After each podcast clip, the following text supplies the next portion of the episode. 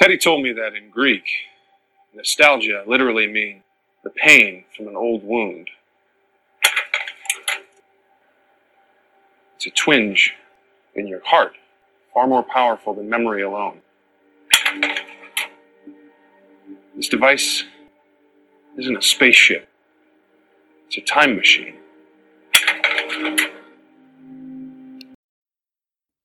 Merhaba dinleyenler, ben Tuna, arkadaşım Ömer. Yersiz Turist Podcast'in yeni bölüm kaydıyla yine sizlerle birlikteyiz. Evet ortak, nasılsın? Aynı ortak son konuştuğumuzdan beri. Zaten yakın tarihte bir kayıt yapmıştık. Aynı şekilde devam ediyor. Ama iyiyiz, iyiyiz ya biraz daha iyiyiz. Evet biraz daha iyiyiz hem de bizim için neşeli bir konu bulmayı başardık. O bizi biraz daha yukarı çekecek herhalde.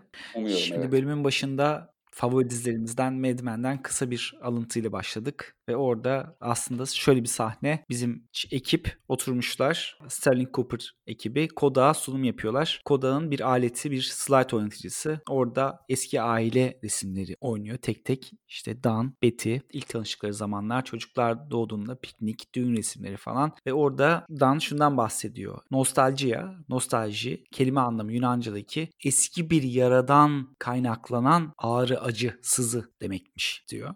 Yani bu önemli bir şey. Şimdi biz yavaş yavaş aslında nostaljinin alanına giriyoruz. Bugüne kadar kendimizi tutmaya çalıştık ama yaş itibariyle de nostalji bizim için giderek daha cazip bir şey olmaya da başlıyor. Şimdi bu karantina günlerinde daha doğrusu kişisel izolasyon günlerinde ne bizi neşelendirebilir en çok veya hani bizi ne en çok motive edebilir? Tabii ki geçmiş güzel günler. Şimdi bir Ernst Renan diye bir adam var. Onun bir şeyi var. Çok ünlü bir makalesi vardır işte. What is a nation? Diye yani bir ulusu neler yapar, bir ulus olmanın öğeleri nedir diye tartıştığı kısa ama hep zamanında çok referans verilen hala da popüler olan işte muhtemelen siyaset bilimi bölümlerinde veya yüksek lisanslarında hala bir şekilde gösterilen bir metindir. Orada şundan bahsediyor aslında. Bir ortak geçmiş sahibi olan veya bir ortak mitolojisi olan, geçmişte güzel günler yaşadığına müşterek, hep beraber güzel günler yaşadığı inanan, şu an acı çektiğini kabul eden belli sorunları olan, ileride de tekrar o geçmişteki güzel günleri yaşamak özlemiyle, hasretiyle, gayesiyle bir arada bulunan insanlar topluluğu. Yani bu şu anlama gelmiyor. Geçmişte gerçekten çok görkemli, şaşalı günler yaşanmış, zamanlar geçirilmiş olduğu anlamına gelmiyor. Ama bir şekilde bu geçmiş özleminin de sürdüğü anlamına geliyor. Ne olursa olsun. Yani biraz insanın kendi anıları da bence böyle. Bel- belki çocukluğun sandığın kadar güzel bir zaman değildi. Belki şu an daha mutlusun aslında. Fakat her zaman çocukluğunu özlüyorsun. Çünkü orayı bir insanın bir zirve olarak görme arzusu var ki ileride tekrar şimdikinden daha iyi olabileceğini bilsin. Ortak buna katılır mısın? Yani diye zor bir soruyla başlıyorum.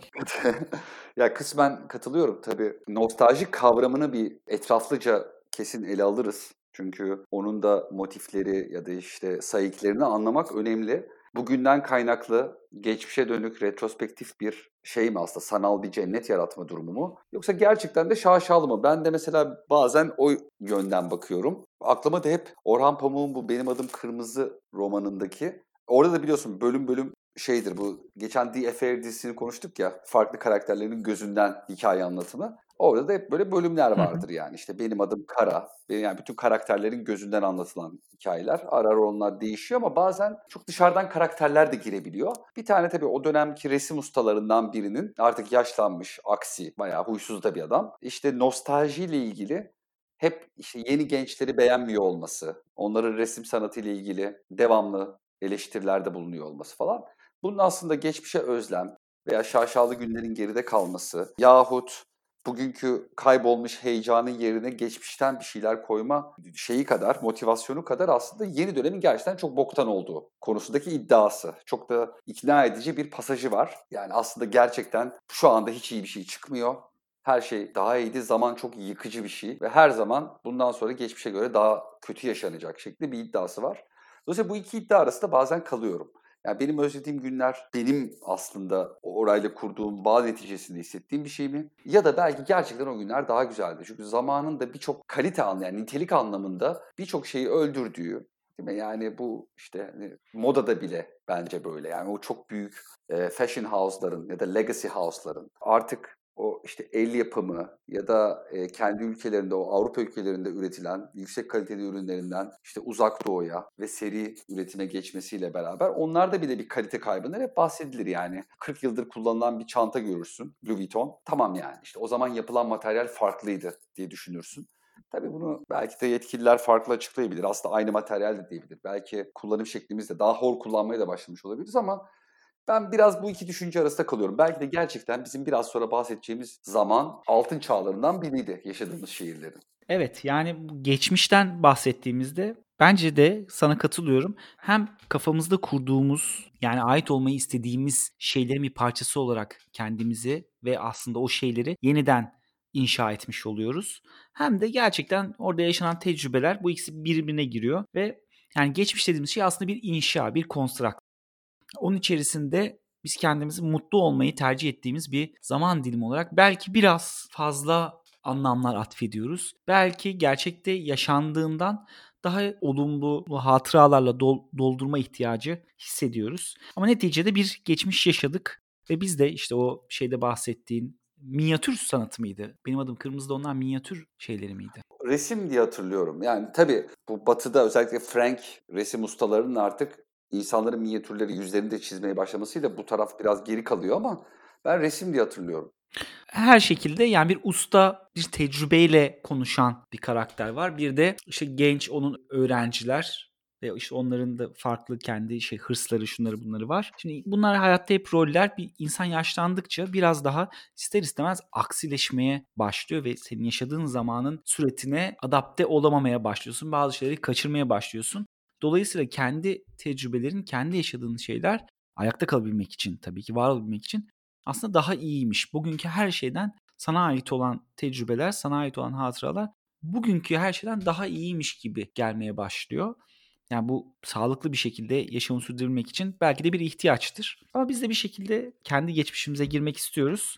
Şu günün havasından kurtulmak için de evlere kapandığımız şu günlerde biraz dışarıdan bahsetmek istiyoruz. Sokaklar, barlar, e, bizim fiziken ve kafaca en aktif, kafaca diyemeyiz ama fiziken en aktif olduğumuz zamanlara ait sokak yaşamı, eğlence hayatı nasıldı? Ya da şehirler nasıldı? Biz bunları nasıl algıladık? Nelerinden faydalandık? Nasıl tükettik? Biraz ondan bahsedelim. Hem de az önce seninle konuşurken bölüm için acaba ne konuşalım diye daha doğrusu sabah tartıştığımızda işte dediğim gibi yani bu sokak kültürü, sokaklara ait olan şeyler çok hızlı değişiyor, unutuluyor. E, Oysa ki yapılar örneğin işte değil mi bir kültür mirası haline geliyor. Onu restore ediyorsun, koruyorsun. Eşyaları müzelere koyabiliyorsun. Ama hatıraların bu tip bir şeyi yok. Konservasyon biçimi yok. İşte buna en yakın şey belki Masumiyet Müzesi'dir. O da tamamen evet. kurgu ürünü olan. Onun dışında işte akademik çalışmalar olabiliyor ya da biz de bu iş podcast yapıyoruz. Popüler alan denebilir buraya. İşte bazı mekanları, bazı hatıraları, bazı şeyleri işte müzikleri şunu bunu anarak kendi çapımızda bir döneme ışık tutmuş olacağız. Tabii ki bu kendi görebildiğimiz yerden, durduğumuz yerden, kendi ayağımızı bastığımız yerden. Aslında bunu yapmış olacağız. Evet. Ee, bakalım neler neler çıkacak. Neler çıkacak. Ortak hemen şey yapayım tabii çok zaman oldu okuyalı. Ee, evet yani Osmanlı minyatür sanatı ama orada biraz artık tabii Rönesans'a karşı malum padişahlarda yüz resmetme vesaire gibi şeyler biraz e, İslam dininin de gereği çok birebir de çizimlerin yapılmaması. O dönem yaşanan aslında işte arada kalma, geride kalma hali. Ama minyatür sanatı var doğru. Çok tabii orada çok enteresan hikayeler ve şeyler de var işte. Aslında ilk kez bir atın dört ayağının birden, yani dört nala koşarken dört ayağının birden fiziksel olarak yerden kesilemeyeceğinin ortaya çıkması. Ama işte bu karakterlerden biri de resim böyle bir şey değil. Hayatı birebir resmetmek değil. İşte kafandaki aslında yani yorumlamak anlamına geliyor diye. Neyse evet onu da yani tabii Orhan Pamuk da çok şey bir vaha değil mi? Bize çok hani hem referans sağlayabilecek hem de Türkiye'nin en önemli romancılarından biri olduğu için böyle ara ara referans vereceğiz. Konumuza dönersek Buradan ortak, kendisine sevgiler gönderelim. Evet gönderelim. Şimdi evet ya gençlik dönemimiz gece hayatı. Bunun nasıl olduğu, nasıl oluştuğu, bir de tabii bunun coğrafik bir takım etkileri ve en önemlisi iki farklı şehirde yaşayan insan olarak e, buraya farklı açılardan da katkıda bulunmuş olacağız. Çünkü iş eğlenceye geldiğinde her şehrin kendi karakteristiğinin olduğuna inanıyorum. Ben de bir dönem şu Ankara'da askerlik yaptım. Ve mesela orada gördüğüm o pub kültürü, iş çıkışı pub kültürü bayağı böyle İngiltere tarzı gelmişti bana. Hatta işte Taksim'de böyle böyle bir yer niye yok, niye böyle yerler yok dediğimi hatırlıyorum. E, ayrı ayrı da katkı veriyor olacağız. Ben 95 yılında üniversiteye girdim ortak ama ondan önce yani 15-16 yaşında dışarı çıkmaya başlamıştım. Umarım bir suç teşkil etmez bunu bugün. Gerçi zaman aşımına uğramıştır ama bayağı yani reşit değilken de bunun inceliklerini ayrıca anlatabilirim. Ama gidiyorduk. Kapıda sağ olsun işte abilerimiz bir şekilde bağlantı kurduğumuz. E tabii mahallede de büyüdüğümüz için biraz böyle streetwise tarafımız da vardı. Zaten aslında birçoğu da ne zaman baskın yapılacağını çok iyi biliyordu. Girerken öyle uzun kuyruklar oluyordu ama yüzlere bakıldığını hatırlıyorum. Tek tek kimlik kontrolü yapılmıyordu. Sondaj usulü. O yüzden çok büyük gösteren şey, çok büyük yaştaki biri küçük gösterdiği için kimlik göstermek zorunda kalırdı. İşte ben mesela yaşıma göre biraz daha böyle iri ve uzun olduğum için bir şekilde yırtardım veya işte oradaki abi bizi idare ederdi. Ama hani İstanbul'la ilgili o dönem bir sorun vardı. Eğlenebilmek ciddi bir enerji gömmek anlamına geliyordu. Yani biraz da böyle oksimoron oluyor. Hani eğlenmek için çaba sarf etmek. Hani desentralizasyon denen şey bu Avrupa'nın metropollerinde olan şey İstanbul'da pek yoktu. Yani bugün mesela Paris'te her zaman için de bir republik meydanı, işte Saint Michel, Saint Germain des Prés böyle işte Muftart, farklı farklı eğlence alanları şehir içerisinde hep vardı. Ekleniyor da buna. Yani son 20 yılda Strasbourg Saint Denis'in o seks shop dolu ve düşük profilli mekanı şimdi geldiği fancy durum. İşte Oberkampf diye gençlerin çok takıldığı bir bölge. Yani yeni yeni yerler üretiyor ama en azından eğlence olumlu anlamda dağınıktı hep. Bu Londra'da da böyle. Yani işte Covent Garden'a da gidebilirsin. İşte e, zaten hani parklar muhteşem. Her zaman alternatif eğlence alanları da mümkün de. İşte hani Soho'ya da gidersin. İşte Oxford Street'te takılırsın. Özel, özellikle yol yapman gerekmez. Kendine yakın bir yer bulabilirsin. İstanbul'da kabaca hani stereotipik bölersek bu bahsettiğin 94, 95, 96 yıllarında işte bir bizden yaşça büyük rakı balık ve piyanist şantör eşliğinde Tarabya'ya giden bir grup olurdu. Yani meyhaneciler falan onları bir kenara bırakalım ama bizim yaş grubunda böyle bir işte tiki, sosyetik mekanları tercih eden ve dolayısıyla etiler bebek veya boğaz hattına yönelen. Tabi o zaman işte high end gibi mekanlar, işte ne bileyim Paşa, Şi gibi barlar ve oralara giden grup vardı. Bir de Taksim işte yani diğer alternatif gençliğin takılabildiği. Bu hani clubber da olabilir, rocker da olabilir. Ama yükü çok ağır bir e, Taksim vardı. İşte ben yıllarca işte yani yaklaşık kaç 30 yani 30 32 yaşına kadar Anadolu yakasında yaşadım ve yıllarca yani az da değil yani 10-15 yıl belki işte hep Bostancı'dan işte Kozyatağı'ndan Erenköy'den yol yapıp bir 20-25 kilometre eğlenmeye giderdim. Yani işte bu ciddi bir commuting gerekir, gerektirirdi. Kadıköy daha o zaman yeni yeni yapılıyor. İşte daha işte Karga var. 96'da açıldı mesela. Onun oturması vesaire aslında bayağı 90'ların sonunda Kadıköy oluşumu. Tabii vardı başka mekanlarda. Yani işte onun yanında Hera vardı. Orası henüz tam böyle hani barlar sokağı denebilecek bir oluşum daha yoktu. Caddebostan'da Robin Hood diye bir mekan vardı. Nedense aklımda kalmış. Böyle biraz North Shield tarzı. Oraya gittiğimizi hatırlıyorum ama genelde dolmuşa binip karşıya geçerdin. Ve hani bugün bile baktığında evet artık Avrupa yakası biraz daha yeni alanlar yarattı. İşte Hani Taksim, Etiler, işte Bebek dışında Nişantaşı Top Ağacı bayağı popüler oldu. İşte Karaköy çok iddialı başladı. Sonra çok çabuk söndü ama en azından hani senle ben işte son geldiğinde, sondan bir önce geldiğinde Karaköy'e gidip bir şeyler yapmıştık. Hadi Karaköy'e gidelim dediğinde üzmez bir şeyler bulabiliyorsun. Asmalı Mescit diye bir yani Taksim de ikiye ayrıldı artık. Kuzey ve güney diye. Eskiden öyle bir yer yoktu yani. Ben ilk Babilon açıldığı zaman ya buraya kim gelir dediğimizi çok net hatırlıyorum. Bayağı izbe bir yerdi. Şimdi ne kadar aslında yol üstü gibi oranın hissi. İşte Arnavutköy çok tuttu şimdi ki Karga'nın sahipleri Vedat ve Özer bir dönem Kuzgun diye mekan açtılar Arnavutköy'de. Tutmadı mesela. Yanlış zaman. Hani şimdi orada bir bir sokak var ve işte Annie, Curtis, işte Alexandra diye bir kokteyl bar var. İnanılmaz kalabalık. Şimdi biraz daha dağıldı ama mesela Anadolu yakası hala sorunlu. Yani işte Caddebostan bira ve kabuklu fıstık yediğin. Bomonti. Daha çok karşıya gitmeye üşenen. Ha Bomonti var tabii burada. Bomonti de yeni bir alan açtı. Dolayısıyla Anadolu yakası hala sorunlu. Birçok insan Kadıköy. O yüzden Kadıköy'de aşırı bir yük var. Ya aslında sorun biraz da bu. Şimdi bilenler bilir BBC'de efsane bir ne diyeyim artık soap opera hani pembe diz de değil ama drama arkası yarın EastEnders 40 yıldır falan var herhalde. Ben de bir 10-15 yıl aralıksız izlemiştim onu. Güncel bölümleri izlerken bir de EastEnders 2 yayınlarlardı eski bölümleri. işte mahallenin bir pub'ı var Queen Vic.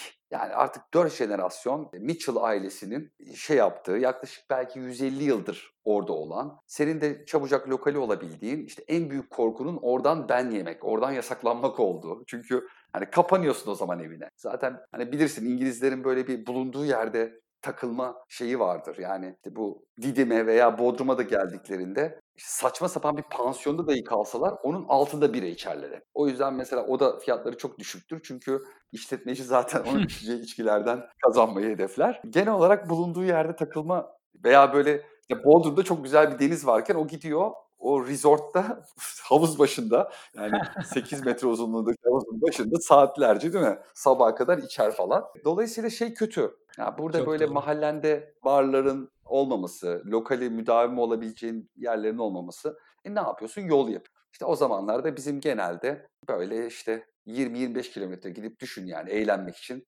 45 dakika gidiş, 45 dakika geliş, bir buçuk saatini zaten şeye gömüyorsun yani oraya ulaşmak ve oradan dönmek için. Ee, enteresan olan hani o döneme dair söyleyebileceğim bu. Tabii ki gittiğimiz mekanları da konuşmaya başlarız ama Ankara'da nasıldı bu durum? Daha mı convenient'tı? Daha mı kullanışlıydı eğlenmek? Şimdi tabii İstanbul'la kıyasla çok daha kullanışlı, çok daha pratik bir şey oldu. Gece hayatı eğlenmek Ankara'da. Şu anda da muhtemelen öyledir. Ama Ankara İstanbul'dan daha dramatik değişiklikler orada. Daha köklü ve daha başkalaştırıcı dönüşümler yaşadı diye tahmin ediyorum. Şimdi temelde ben zaten benim doğduğum ev Kızılay'dı ortak. Yani Ankara'nın sen de işte askerliğini yaptın ya da 3-5 evet. defa geldin gittin biliyorsundur. Ankara'nın göbeği evet. Şimdi o zamanlar tabii daha nispeten yine çok hareketliydi. iş merkezleri şunlar bunlar ama ben doğduğum senelerde yine evler vardı. Ben büyürken tek tük vardı ama artık iyice şeyden çıktı. O insanların oturmayı düşüneceği bir yer çok zamandır değil. Benim okuduğum okul da işte Ankara Koleji Ziya Kalp Caddesi'nin sonunda Kızılay'a çok yakın yani Kızılay Meydanı'na yürüyerek 10 dakikalık mesafede ve biz dolayısıyla o rotayı tarif edecek olursak aşağı yukarı İstiklal Caddesi'nde yürüyormuşsun gibi bir şeydeydim zaten. Yani çok küçüklüğümden itibaren ben o kalabalıkların içerisine girip çıkmaya alışkındım. Ve zaten Ankara'nın belli başlı eğlence mekanlarının toplandığı alanlarda Kızılay'a çok yakındır. Bir tane zaten Kızılay'da diyebileceğimiz Sakarya Caddesi ve Sakarya Caddesi üzerindeki barlardı. Bir diğer kümelendiği böyle cluster şeklinde hani böyle her yerinde sokaklarında barlar şunlar bulunan yer Tunalı Hilmi Caddesi ve etrafı işte Tunus Caddesi daha sonra Bestekar Sokak. Orası aktifti ve Kızılay'la Tunalı arası yürüyerek aşağı yukarı 20 dakika kadardır. Yine Kızılay'dan 20 dakika yürüme mesafesi diyebileceğimiz. Tabi burayı şimdi Kızılay'dan Tunalı'ya yürüyordum ama diğer o 20 dakikalık yürüyüş mesafesi olan Bahçeli'ye yürümezdin. Çünkü Kızılay ve Bahçeli arasında çok fazla devlet binası, askeri alanlar vardır. Yeşil bir bölgedir Bahçeli Evler ve o arada aslında cici bir aradır ama resmi binalar, komutanlıklar şunlar bunlar hiçbir zaman yürümezsin. Orayı her zaman toplu taşıma kullanırdın. Bir de Bahçeli. Şimdi Bahçeli 7. Evet, cadde evet, ve etrafındaki mekanlar. Evet bunlar yani Sakarya Caddesi diyelim ve Kızılay diyelim daha doğrusu. Kızılay, Bahçeli ve Tunalı yani Kavaklı Dere arasındaki eğlence kültürleri de birbirinden farklıydı. Yani bunu yavaş yavaş gireceğiz tabii. Şimdi ben e, üniversiteye 98 girişliyim. Ben de üniversiteye girmeden önce ufak ufak başlamıştım mekanlara girip çıkmaya. İşte lise son da biz bir şekilde tuhaf bir grup olduğumuz için göl başına rakı mangala gittiğimiz de oluyordu ama daha çok günlük olarak şeye başlamıştık. Kızılay etrafındaki, şimdi dediğim gibi okulumuzda Kızılay çok yakındı bizim. Kızılay çevresindeki barlara girmeye başlamıştık. Kızılay'dan Tunal istikametine diyeyim işte Çankaya'ya doğru yürümeye başladığında şimdi tabii çok değişti. Yani bu anlatacağım mekanlar, anlatacağım sokaklar, caddeler bugüne hemen hemen hiç benzemiyor. Yani binalar duruyor ama o binalarındaki iş yerleri, orada gezen insan tipi çok değişti. Ee, bize uygun olan yer Kızılay'da henüz 18 yaşında olduğumdan önce sinema vardı. Olgunlar sokakta. Şimdi Olgunlar hı hı. Hafif Tunalara doğru yürürken Batı sinemasına gelmeden veya içeriden yürüdüğünde Karanfil sokaktan diyelim yürüyorsun. Deniz Kuvvet pardon orada ne komutanlığı vardı? Sahil Güvenlik Komutanlığı. İşte MHP Genel Merkezi. Şimdi bunlar bu landmarklar Ankara'ya özgü olduğu için de ben vurgulamak istiyorum. Onları geçersin. Ondan sonra yokuş, yokuş bir sokağa çıkarsın. Geniş bir sokaktır burası. Onun başında da zaten sola döndüğünde hemen Kızdırmak sinemasına doğru çıkar orası. Şimdi o, o sokakta başında şeyler vardı. Ucuz büfeler vardı. Bunlar daha sonradan kalktılar. İşte orada bugünün parasıyla 5 liraya dürüm yiyorsun. Ondan sonra orada sinema bar vardı. Sinema bar işte klasik rock çalan bir bardı. 18 yaşıma kadar oraya girerdim. Çünkü orayla bir şekilde bir ahbaplığımız oluşmuştu ve onlar bir şekilde ayarlamışlar nasıl bilmiyorum ama denetim falan olmuyor. Canlı müzik çalan haliyle. Şimdi o zamanın eğlence kültürüne dair ilk söylenecek şey 90'ların ikinci yarısında rock bar. Çok fazla, çok yaygın bir eğlence tipiydi. Şu an nasıl açıkçası bilmiyorum. Yani gitmediğim için rock bar denilen ortama can, yani canlı müzik yapılır.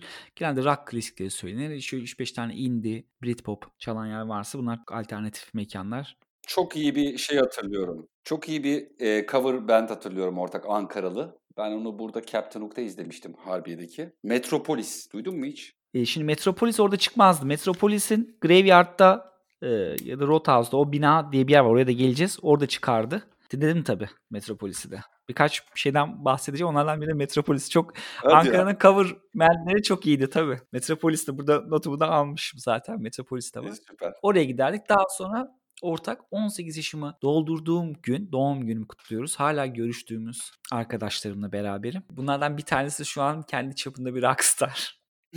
Şeye Sigortacı gittik, sinema mı? bara gittik ama sinema bara değil. Yok ama o arkadaş da var. O sigortacı arkadaş da var. Şimdi Yok. sigorta arkadaş benden büyük, küçük o. Şimdi oraya geleceğim. Şimdi 18.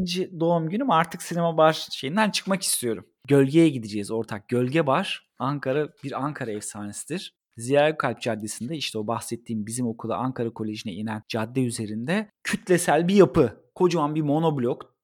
Ondan sonra hatta oranın şeyin de mimarının da tevatür yani Erol Evgin olduğu söylenir. Muhtemelen değil ama e, çok enteresan bir yapıydı. Mesela alt katında av, av malzemeleri satılıyor. Tavukçu falan vardı galiba. İşte bir üst katta yine bir şeyler. Yan binalarında devlet daireleri, nüfus müdürlüğü. Giriş katta sonradan bir dönerci açıldı. E, Türkerler var. Şimdi inşaat sektöründe patladı gitti. O Türkerlerin e, hazır giyim mağazası vardı. Onların asıl işi oydu o zaman.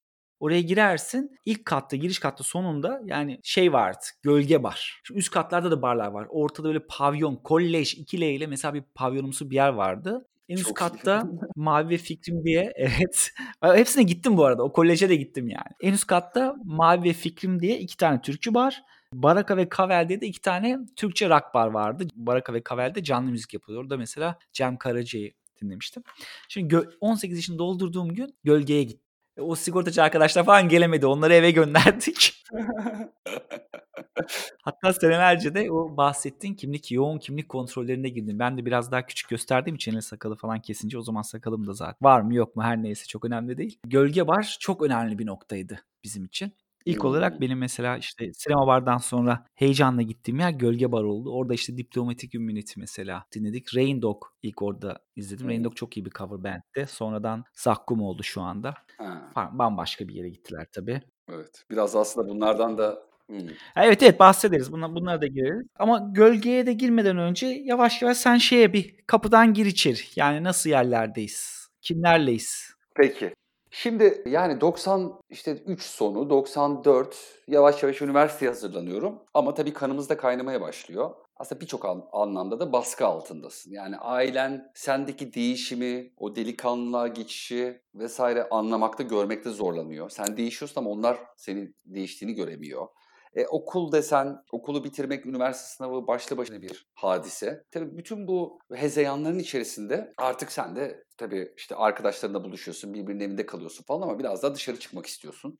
İşte bayağı da sorunlu oldu. İşte 16 yaşında dışarı çıkmaya başladım ve birdenbire sabaha karşı 5-6'da zil zurna sarhoş gelen, ya içmesini de bilmeyen, yani çok hani ne kadar sinir bozucu bir şey olabileceğini ben şimdi bu yaşta anlıyorum. ya eve böyle 15-16 yaşında biri gelip böyle hani e, ses çıkardığının bile farkında olmadan böyle böyle yani e, çok şey tabii zor dönemler. Ben o dönem işte ilk girdiğimiz, adım attığımız yer kemancı oldu. Tabii kemancı da efsanesi kendisinden önce giden bir yer. Zaten o dönem 90'ların başı satanizmden tut, bütün haber programlarında hep bütün belanın merkezi, şer yuvası olarak belirtilen bir yer. Sanıyorum ilk birkaç dışarı çıktığımda şey falan demedim yani. Taksim'e gittim demedim çünkü Taksim tabu bir kelimeydi. Taksim veya Beyoğlu. Yani işte şey Satanizm şey başlamış mıydı? Satanizm korkusu. Satanist, e tabii 94 falan da ben hatırlıyorum şeyde ATV'de falan reality show'larda gidip işte Zihni'de, Kadıköy'de, Akmar Pasajı'nda falan gençlerle konuşup e, işte onları satanist diye yaftaladıkları dönemler. Çok mimli bir yer. Kemancıya gidecek olmanın heyecanı ama gittikten sonra tabii muhteşem orada yaşadığın bir özgürlük. Ama limitler dahilinde. Yani polisle bile başını belaya sokmak isteyebilirsin ama kemancının bodyguardlarıyla ve bouncer'ıyla falan problem yaşama yani. Hani her gittiğimizde birkaç kişi yaka paça dışarı atılırdı. Dolayısıyla belli limitler dahilinde en azından çığlığın olduğu. E, müzik olarak da şimdi tabii hayatımın farklı dönemlerinde çok farklı müzik türlerine dahil oldum. Yani hep arka planda devam eden bir işte rock oldu. Bir dönem işte Manchester Scene denenle başlayıp dönem dönem işte Brit rock'la devam eden, Amerikan rock'a da giren çok böyle yoğun dahil olduğum şeyleri oldu. Tabii o dönem aslında daha çok benim 94-95 bu New Wave dediğimiz hani daha işte Depeche Mode, The Cure, Erasure, Pet Shop Boys, işte Tears for Fears falan yani onları dinliyoruz ama metalde dinlemişiz daha erken yaşlarda. Guns N' Roses da benim tüm zamanların en sevdiğim gruplarından biridir yani. Özellikle glam rock çok dinlemiştim. O tip yani hani Skid Row tarzı daha frapan rockçıların oldu ama hani Metallica'dan da yolumuz geçmiştir tabii ki. Dolayısıyla o kemancı normalde hani metalci bir ortamdan uzak durmak isteyecekken oradaki o çığlık, özgürlük çok acayip gelmişti. Yani orası artık amaç da yalnız kalmamak değildi. Bir aslında bir tamamen ayrı bir dünyaya geçmekti. Gerçekten o dönemden beri de böyle mekan değişikliğiyle beraber dünyamın tamamen değiştiğini hissettiğim çok fazla zaman olmamıştır. Orada bütün bu bahsettiğim gençlik hezeyanların arasında bambaşka bir evreye ve dünyaya geçebiliyordum. Hatta o topladığım enerjiyle beraber tabii ertesi gün mutlaka bir düşüş oluyordu o kadar eğlencenin, sabaha kadar partilemenin tabii. ve dağıtmanın. Ertesi gün bir melankolist oluyordu ama o bana bir aslında yakıt gibi de oluyordu. Ondan sonra tekrar oturup ayağımı yere basıp işte tekrar derslere biraz verip tekrar okumaya, izlemeye zaman ayırıp yani iple çekerdim yine hafta sonu gelsin de aynı şeyi yapalım diye. O biz tabii disipline et ve cezalandır e, jenerasyonu kültürü olduğumuz için hani o sonunda bizim için her hafta sonu bir ödüldü. İşte cuma akşamları genelde çıkmaya çalışırdık ama hani bulunduğum yaşam zincirinin de önemli bir halkası haline gelmişti. Bu arada çok enteresan gruplara denk geldik. İlk izlediğim grup sanıyorum Volvox'tu. Volvox işte hmm. vokalist vokalinin e, şey olduğu, Şebnem Ferah olduğu, işte klavyecisinin de Özlem Tekin olduğu, aynı zamanda back vokal yaptığı. Indians diye bir grup hatırlıyorum kemancıda ilk olarak. O, orada da Indians'ın solisti Teoman'dı mesela. Bunlar hep cover gruplarıydı. Kemancının da hemen bir üstünde ortak o sıra servilerde böyle üç katlı bir yapıydı. En alt kat alt kemancıydı. Daha nispeten genç yaş grubunun gittiği ama eksi üç gibi düşün onu. Giriş katındaki üst kemancı yani aslında üçüncü kat olan Orası daha üst yaş grubu işte o dinozor rock tarzı. Orada biz hiç haz etmiyorduk mesela. O, o kadar da keyif almıyorduk. Bir de orta kat vardı. Orta kat işte bizim ilk çıkmaya başladığımız zamanlar Mandala diye bir yerdi. Çok enteresan bir layout'u vardı. Ve o Mandala dediğimiz yerde de ilk şeyle tanışmıştım. O zaman Şantaj diye bir grup. Sonra Şantaj yıllarca böyle 90'ların sonu 2000'lerin başı e, Etiler'de Cool diye bir mekanda çıktı. Tabii o zaman da inanılmaz bir şaşkınlığa uğramıştım. Yani dinlediğim müzikleri çalan yani Depeche Mode, The Cure, Erasure ne varsa çalıyorlardı. Hatta New Order çalıyorlardı yani. ilk Blue Monday bir cover band'de onlar da izlemiştim. E, orası yani farklı da bir aslında habitat. Yani gerçekçi olalım. Biz hiçbir zaman bu hani gece melek ve bizim çocuklar tarzı kayıp bir jenerasyon olmadık. Yani o kadar da o Taksim'in gerçek sahipleri diyeyim onlara. Yani itliğiyle, kopukluğuyla, uğursuzluğuyla, çakallığıyla, işte müziğiyle, alt kültürüyle, her şeyiyle orada bütünleşmiş o insanlardan değildik. Oranın lokallerinden ya da müdavimlerinden. Aslında bu anlamda da bir alan savaşı da olduğunu şimdi anlıyorum. Yani bizimki bir tür işgalmiş. Biz aslında misafiriz, eşlikçiyiz.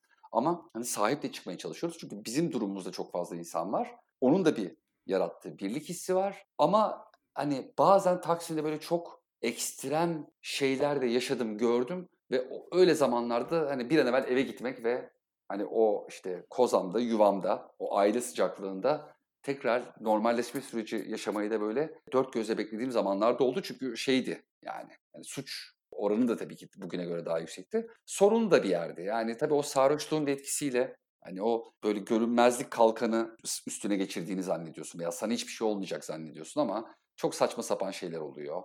Ka- kavgalar da oldu, gözümüzün önünde oldu. Bizim de dahil olduğumuz veya arkadaşlarımızın dahil olduğu. Biraz o anlamda zor da bir yerdi. Bir de zaten kemancı dediğim gibi hep böyle bir şey efsanesi. Şimdi artık mekan kapandığı için rahat söyleyebilirim. Aman onun arka odası var. Hani sakın sinirlendirme. Oradan yani böyle öldüresiye dövülerek çıkan insanlar efsaneleri falan işte. Yani birinin arkadaşı şöyle olmuş, böyle olmuş. Biraz da tabii kendi içinde de tehlikeliydi ama yani bize tabii bayağı bir şey açtı. Ufkumuzu açan yerlerden biriydi. Ondan sonra artık üniversiteye girişle beraber daha farklı bir safhaya geçtik. Birazdan ben de ondan bahsederim. Tamam.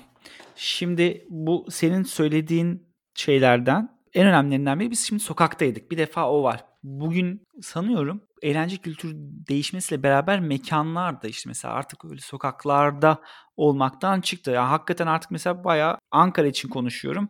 Toplu konutların olduğu işte Ankara böyle özellikle batıya doğru çok büyüdü. İşte Ümitköy ve ilerisi. İşte o tarafta böyle yeni yapılan caddeler var. O caddelerde AVM veya ona benzer yerlerde yeni eğlence mekanları var, publar var. İnsanlar gidip orada daha böyle güvenli yerlerde şey yapıyorlar. Okullar da mesela benim kendi okulumda o Kızılay'ın merkezinde yani Kızılay'la şeyin arasında kalır. Cebeci'nin arasında kalır. Semtine adını vermiş bir okul burası. O semtin adı kolej. Metro durağının adı Ankara durağının adı kolej durağı. Oraya herkes kolej der ama artık orada kolej yok. Yani hmm. çünkü o okul da oradan taşındı. Yani Ankara bayağı bir taşındı. O okul İnce'ye gitti. O İncek'te işte yine yeni yüksek binaların oluşturduğu sitelerden işte güvenli alanlarda oradaki işte gated community şeklinde orada yeni inşaatlar yapıldı. Ee, kendi içine kapalık bir hayata döndü Ankara özellikle. Bu 90'ların sonunda belki başladı çok hissetmedik ama özellikle 2000'lerde çok hızlanan bir süreç bu. Dolayısıyla bu senin bahsettiğin şey tehdit, güvensizlik, tekinsizlik her zaman için vardı ama bir şekilde daha tahammül edilebilir, görmezden gelebilir veya bir şekilde daha önemsiz bir şeydi. Ebeveynler, aileler için de öyle. Yani biz sokakta olmayı daha çok seviyorduk ve bu özgürlüğümüz de vardı. Ama aynı zamanda tabii bazı tehditleri, bazı riskleri de almış oluyorduk böylece. Bu bahsettiğin bar kavgaları da tabii bunlardan biri. Veya sokakta olmak demek çok fazla hele şehir merkezinde mesela Taksim diyorsun, Kızılay diyorsun. Yani bu burada çok farklı o zaman için bahsediyorum. Çok farklı toplumsal sınıflardan, katmanlardan, geçmişlerden gelen insanların yollarının kesiştiği yerlerdi. Şimdi mesela Arnavutköy İstanbul için konuşuyorum. Arnavutköy'deki eğlenceden bahsettiğinde veya işte Ankara'da Ümitköy'deki bir eğlence mekanına gitmekten bahsettiğinde o şey ortadan kalkıyor. Farklılıklar evet. ortadan kalkıyor. Üç aşağı beş yukarı zaten e, yani arabadan inip tabii artık her yere bir defa ya arabayla ya taksiyle gidiyorsun. Daha az yolda da daha az insanla temas ediyorsun. Gittiğin yerdeki insan da sana benziyor. Bir kere o tekinsizlik ortadan kalktı. Mesela hakikaten çok fazla şey olur. Bar kavgası evet. olurdu. Hala oluyor mu bilmiyorum ama çok sık her, her akşam olurdu yani. Bu bahsettiğin şey arkadaş evlerinde kalmaca. Evet bir, bir defa erkek çocukları için Kız çocukları için de işte meşhur akşam Merve'lerde kalacağım, ders çalışacağız şeyi kalıbı vardır ya. o başka bir hikaye. Ama erkek çocuklarında beraber kalma, işte ailelerinden izole olup odada içmece. Yani evet. bir arkadaşımın evinde sabahlı ya, sabaha kadar. Üst katta. Evet sabaha kadar. Benim de çok uykum gelirdi. o eğlenceyi bir şekilde yani lim- limon sıkardım ama yani. Sen ilk, ilk çok ilk fazla evlerde sarhoş olmaca. Evet ben hep o şeylerde ilk hala da öyledir. Yani gece dışarı çıkıldığında en çabuk benim pilim biter. İşte o içmeyi bilmemek dedin ya. Evet işte o ama o ananın karnından şey yani yılların Tabii. alemlisi olarak doğmuyorsun abi. Bir şekilde Doğru. deneme yanılmayla senin bünyenin şeyini limitlerini sınırlarını öğreniyorsun. Tabii bu yolda çok yoruluyorsun da aynı zamanda. Bir de yeni yeni şeyler biz bir dönem mesela şeye sarmıştık. İşte tabii hep daha çabuk kafayı bulma. Bir kere bir önden benim çok yakın bir arkadaşım var sen de tanıyorsun. Serence Bey'de otururdu. Önde orada buluşup bir 2-3 saat oradaki eksportçulardan bir şişe işte o zaman için örnek veriyorum Gordons veya. Absolut neyse her seferinde farklı bir hard boost seçip önden demlenip bir kere sarhoş gitmen lazım. Yani orada direkt eğlenebilmek için, Heh. işte ortama sosyalleşebilmek için sarhoş gitmen lazım. Bir de tabii öğrencisin. Oralarda hani mekanlarda zaten her şey yerli. Vodka portakal o zaman çok popüler. İşte tekel vodka ile yapılıyor. Yeni yeni absolut falan giriyor ama 3 katı falan fiyatı. Zaten bira var, vodka var. Dolayısıyla hani önden içme veya işte garip garip şeyler bulma. Biz kemancıda mesela beyaz şarap gazoz. Yani iğrenç bir şey yani. Biz bardaki adam bile artık... Şargoz deniyor galiba ona. Ya şargoz mu deniyor, şendi mi deniyor bilmiyorum artık ama bir Ha şendi galiba. birayla, birayla şey galiba şendi. Bu beyaz şarap. Birayla Doğru. gazoz galiba. Evet, evet o birayla. Bu şarapla gazoz ve tabii tatlı da olduğu için yani nasıl nasıl bir sarhoşluk artık. O yaptığın bir de ertesi gün böyle bir önceki gece aklından geçer ve rezillikleri ufak ufak hatırlamaya başlarsın. Kendinden utandın. ve böyle aslında ertesi gün bir iki saat falan da vicdan azabıyla geçer. Kırmış olduğun potlar ya da yaptığın saçma sapan şeyler. Ama e, araya bir şey sokacağım. Bu söylediğin şey çok önemli. Aslında en başta konuştuğumuz işte zamanın yıkıcılığına en iyi örneklerden biri değilim. Bak bahsettiğim bütün yerler Ankara'nın landmarkları artık e, yok. Şimdi bir tane 70'lerin yoga şeyi var ya ruhani lideri Hangisi? O şu evet. Osho. Onun işte Duplas kardeşlerin çektiği bir belgesel var. Ve Orada dikkatimi çekmişti. O yılların e, şey sokak görüntülerine footage'larını koyuyorlar ve bugünü hemen hemen her şey aynı. Yani bütün işte barlardan tut oradaki işte likör yanına kadar işte bir yanındaki sinemaya kadar neredeyse hemen hemen bütün işletmeler ayakta kalmış. Ya bizim İstanbul'da şu hani McDonald's şaşkın bakkal Bağdat Caddesi'ndeki McDonald's da landmarklardan biridir. Çok yani belki ikinci açılandır. Bir Taksim ise iki odur örneğin. Yani orası bile ayakta kalamadı. Bir de McDonald's sonuçta dünya çapında bir marka değil mi? Hani şeyden Tabii ki. finansal bir takım problemlerden ötürü değildir. O, o da yok. İlk McDonald's da yok. Evet, Taksim'deki de gitti da- yani. İşte zaten böyle şeyler. İmar gitti. Dolayısıyla bir landmark yani bunlar hep toplumsal hafızayı ve toplumsal hafızanın etrafında anıları ördüğü şeyler, mihenk taşları. Ya böyle herhalde bu kadar da çok hızlı bozulmaya uğrayan ülke azdır. Yani nispeten gelişmiş ülkeler arasında. O beni de çok üzen bir şey. Yani bak bahsettiğin hiçbir şey neredeyse kalmamış ve Ankara'da yani nispeten derli toplu değil mi? Yani birçok binanın da hala korunduğu bir yerken orada bile verdiğin örneklerin beşte dördü artık yok. Ya öyle şehir taşındı. Bir defa böyle bir garip bir şey oldu. Tabii yani şimdi bizim podcast'imize hiçbir şekilde ismini sokmak istemediğim bir adam yıllarca oranın başında durdu ve inanılmaz yani bu, bu şimdi bu adamların bir cumhuriyetle hesaplaşma derdi var. O rejimle hesaplaşma derdi var.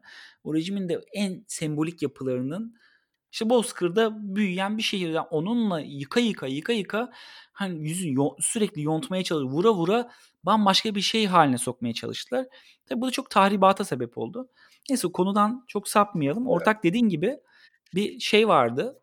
Sarhoş gitmen lazım. Yani kafayı dışarıda bir yapman lazım. İşte Ankara'nın o venue diyebileceğimiz ilk şeyi, e, mekanı, o konserlerin falan yapıldığı Saklı Kent vardı. Hmm, e, Akay. Akay, Akay yokuşun sonunda evet orası çok büyük bir yerdi. Hak, içeri giriyorsun. Fantastik şimdi bu mekanlar fantastik mekanlar. İçeri giriyorsun.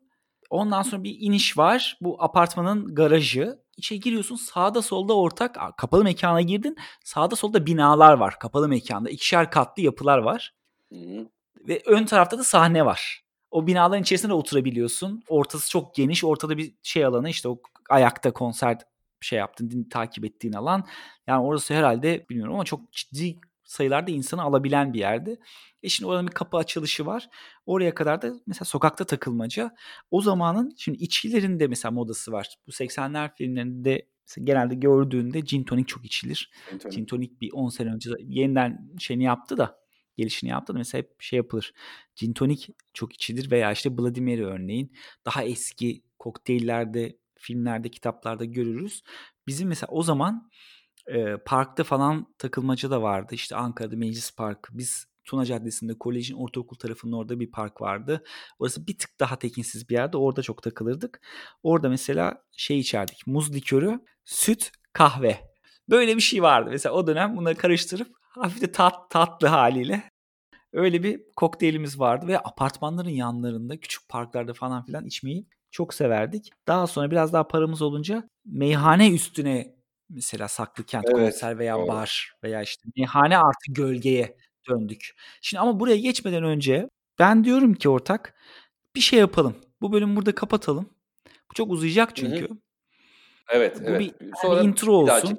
Evet evet ben şimdi bölgeden bahsettim. Ee, sen kemancıdan ve işte o zaman İstanbul'a yavaş yavaş giriş yaptın. Ee, şimdilik birkaç mekandan daha bahsettik. Şimdilik burada keselim. Evet. Keselim çünkü daha 96'ya falan daha 96'ya geldik. Yani ben daha 96 yılına gelebildim. Havayı çiziyoruz. Daha böyle bir dinleyenlere bu arada şu var. Bize dinleyenlerimizin maalesef yaş ortalaması aşağı yukarı bizim gibi. Şimdi ben o Evet. kadınları görüyorum. O zaman daha iyi Spotify'daki dinleyici profillerinden. Ağırlık bizim Ortak, evet, orada aslında belki de hiç şu gerek anda yok. kayıtta mıyız? Ortak yoksa? Kayıttayız kayıttayız. Ha iyi güzel. tamam. Tamam. Kayıttayız. Ben sanki hani oradan sonrasını kesecekmişiz gibi. Tamam kayıttayız. Devam edelim. Evet. Hayır, evet buradan işte o, e, onlar dolayısıyla biraz hakimlerdir. Şimdi bu hala şeye gelmedik mesela cep telefonu olan yıllara gelmedik. Ben cep telefonu 98'de aldım. Aynen. Ben de. 98'in. Ben de. Ha evet mesela daha hala bahsettiğim. Ya işte yeni, yeni aldım canım. Yeni var cep telefonum şimdi bahsettiğimiz şeylerde. Geçtim akıllı telefonları. Yani biz şeyde yaşadık. Sözleşilip buluşulan yılları da yaşadık. Akıllı telefonları da elimizden düşürmüyoruz. Öyle de şanslıyız. O zaman kapatmadan ben bir 2-3 dakika bir kavga anımı anlatayım. O dönemi kapatmadan. Çünkü Tamam. o tam o dönemde bahsettiğimiz zamanlarda. Tamam. Şimdi ortak o zaman bir grup keşfetmişiz. Daha sonra onu yıllarca tabii şeyde izleyeceğiz. Captain Hook'ta. Athena. Athena'nın en punk olduğu, daha bu ska kafasına bile çok geçmediği işte bayağı böyle trash bir albüm yapmışlar. Tipler zaten bayağı punk. Bunların kemancıdaki performansını dinlemiştik. Acayip beğenmiştik yani. İşte yani bir grup çıkıyor sahneye. Tamam hani işte Madness vesaire işte ska örneklerini çalıyorlar. Ama işte Rancid'den Time Bomb'da çalıyorlar. İşte The Cure'un Three Imaginary Boys albümünden Jumping Someone Else's Train. Yani bence en underrated şarkı. Hani benim gibi bir fanatiğinin albümdeki en sevdiği şarkıyı adam repertuarına koyuyor. Acayip de etkilendik. Daha bir tane de kendi şarkıları yok ya da varsa da çalmıyorlar. Yani öyle bir kolay kolay cover grubu kendi şarkısını araya sokamazdı. Yani orada sürekli bir rating durumu vardı. Evet ama ilk böyle bizim şarkımız falan diye ilk şarkılarını yaptıklarında bir seyirciyi almaya çalışıp alkışlar falan ama o coverladığı şarkılardan çok sönük kalır tabii. Çok sönük. Ben nefret ederdim. Ya ben mesela şeyde hani 99 ve hani o yıllarda Mor ve Ötesi'ne de çok gittim. Ben oraya Manic Street Preachers ve Radiohead çaldıkları için gidiyordum ama araya çok kendi şarkılarını koyuyorlardı. Bu arada kalabalık aşırı mutluydu. Yani en öndekiler nasıl eşlik ediyor? Ben mesela arkamı dönüyordum, çıkıyordum falan. Çok sinirim bozuluyordu. Çünkü hani ben o gece bunları dinleyeceğim diye gelmişim. Sürekli kendi şarkılarını dayıyorlar falan. Neyse bunlar kemancıdan kovulmuşlar.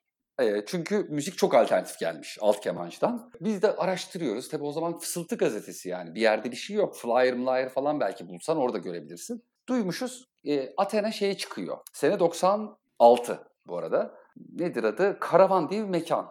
Karavan da bayağı heavy metal. Nevizade'nin içerisinde. Heh, yani bilirsin küçük bir mekan. Böyle genelde Manowar fanlarının falan gittiği. O zaman Kronik diye bir grup var. Bayağı bir ayin gibi. Herkesin sandalyeler üzerine çıkıp Hail and Kill diye bağırdığı grup çalarken. Çok garip bir yer. Şimdi lan Athena ne alaka? Tuvaletlerini hatırlıyorum mesela. Ya çok efsane bir yerdi canım. Sonra işte Erdem'le gittik biz 96 yılı. Dinliyoruz. Yine aynı repertuarla çıkıyorlar. Bir ara hatta tuvalette yakaladım. İşte konuştuk. Yani tuvalete denk geldik solistiyle. Gökhan mıydı o? Tabii. Gökhan. Gökhan, şey olan solist olan. Bunlar tabii Anadolu yakasında takılan Anakent çocukları hakikaten punklardı. Yani şey hani böyle poser değillerdi. Ondan sonra yani işte biraz repertuardan konuştuk. Geldi biz bunun aynısını kemancıda çaldık kovulduk. Yani bizim repertuarımız böyle. Ha şimdi hatırladım bu konuşmanın niye olduğunu. Bunlar bizi tabii mest ederken oraya gelen kitle farklı bir kitle normalde. Muhtemelen Atina'da belki iki ya da üç kere çıkmıştır. Bu bir tane iri yapılı, çok da böyle California surfer tipli bir adam yani saçları da uzun. Her şarkı arasında ısrarla şey diye bağırıyor. E, Sweet Child O' Mine diye. Ama hani yılmadan sürekli Ya olur o, Çünkü olur. Ha, kendi kendi kafasındaki şarkıyı sahnedeki topluluğun mesela tarzına uygun mu değil mi umursamadan zorla hani dikte etmeye çalışan bir sarhoş olur. Tabii tabii. O güzel de bir şeydir yani şey şarkı istemek, bağırmak eğer repertuarında olduğunu biliyorsan zaten güzel olur. Sana kıyak yapar, e, öne alır o şarkıyı falan. Fakat şimdi bu adamları hiç tanımadığı için Guns N' Roses O' Mine ne alaka? Bunlar da hiç ipleniyor. Devamlı çalmaya devam ediyorlar. İşte e, Gökhan var, kardeşi var. O zaman Ozan diye bir basçısı vardı. Bir de davulcuları da farklıydı. Yani işte dört tane beraber büyüdükleri, beraber büyüyen gençler. Derken işte artık 10-15 şarkı biz çok yine memnunuz, mestiz falan. Son bir şarkı çalacağız dedi. Bu adam da herhalde o kadar inanmış ki eninde sonunda bu şarkıyı çalacaklarına. Ya bu arada yani müzikal olarak da çok iyilerdi ortak. Hiç gitarist falan tel atlamadan yani hep e, enstrüman şeyleri çok iyiydi. Yani teknik olarak da çok iyi e, ne diyeyim çalıcılardı. Yani müzisyen oldukları da tabii sonradan çıktı ortaya ama Performer. Ha, tamam. bayağı iyi performans. Yani çok temizdi her şey falan. E, son şarkıda biz de bir anda gaza geldik. O ara tabii deli gibi Rage Against the Machine, e, Machine dinliyoruz.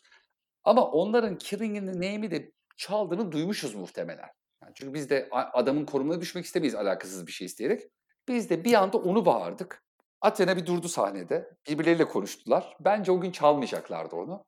Biraz da Hmm. biraz bize kıyak olsun, biraz da adama inat. Bunlar bir girdi şey Killing Name'e. Derken biz o klipteki çemberi oluşturup zıplayarak döndük. Önde bir grup. Yani birebir şeyi e, gerçekleştirdik yani klibi. Bu eleman çıldırdı. Yani işte orta parmaklar, el hareketleri. Ya bu aradaki mesafe de 7 metre bile yok yani. 3-4 metre bir şey sahneden. Hani herhalde dokunulmaz olduğunu düşünüyor ya da sahnedekilerin çok profesyonel olacağını düşünüyor. Ya şarkı bitti. Şarkının bitişiyle o Athena'nın sahneden inip adama ben öyle bir kavga görmedim. Böyle şeylerin Arjantin bardaklarının havada uçuştuğu, basçı Ozan'ın eli falan paramparça oldu. Kanlar içinde kaldı. O gün de o iki kardeşin babaları oradaymış. Yani çocukları muhtemelen orada aslında kendi jenerasyonuna göre farklı bir adam. Çocuklarını izlemeye gelmiş. Ya araya o girdi. Çok da böyle yapılı bir abiydi. iki oğlunu iki koltuğuna sıkıştırdı ve onları sabitledi. Hani başka türlü başka kimse sakinleştiremezdi. Muhtemelen onların zayıf yönlerini de biliyor. Yani çocukluğundan beri el- elinde büyüdüğü için. Yani inanılmaz bir kavga. Biz neye uğradığımızı anlamadık. Bir böyle kendimiz sebep olduk gibi hissettik. Bu şimdi hatırladım. Aradaki molada tuvalette Gökhan'la bunu konuştum. Ya yani adam tanımıyor galiba. Ya ne bileyim diyor yani bu karavan kafasıyla gelmiş herhalde ama biz hep bunu çalıyorduk. Kemal'de de bunu çaldığımız için kovulmuştuk. Ya bu arada bu hikayeyi de biz böyle şey gibi ya bir tek ikimiz yaşadık. Bazen şey falan diyoruz lan hayal miydi gerçek miydi? İlk defa bunu böyle bir halka açık kanaldan yani umuyorum birileri onların kulağına götürür. Kesin ha- hatırlıyorlardır. Ama ben sonra başka bir kavgalarına daha denk geldim. Hem de yani Schulfest'te şey ap- Avusturya Lisesi'nin hani kutlama günü festivalinde biraz o, o dönemler daha şeydi, agresiflerdi tabii. Ama hani bu anıyı da böyle tam bu zamanların içerisinde sıkıştırıp anlatasım geldi. İstiyorsan o zaman ortak sana son sözleri bırakayım. Ya 2000 zamanı mesela şey ben de çok fazla muhtelif yerlerde, şenliklerde, konser salonlarında çok fazla Athena'yı, Teoman'ı, Özlem Tekin'i, Şebnem Ferah çok çok farklı şekillerde yollar kesişti. Yani çok şey oluyordu. Büyük eventlere falan filan da çıkıyorlardı. Şimdi o zaman bu bölümü burada Evet. kapatıyoruz. Evet, devamında görüşmek üzere. Şimdi insanlara çok fazla böyle bombardıman olmasın. Herkes bir yavaş yavaş böyle ısınsın, anılar tazelensin. Ondan sonra sokaklarda görüşürüz. Görüşmek üzere.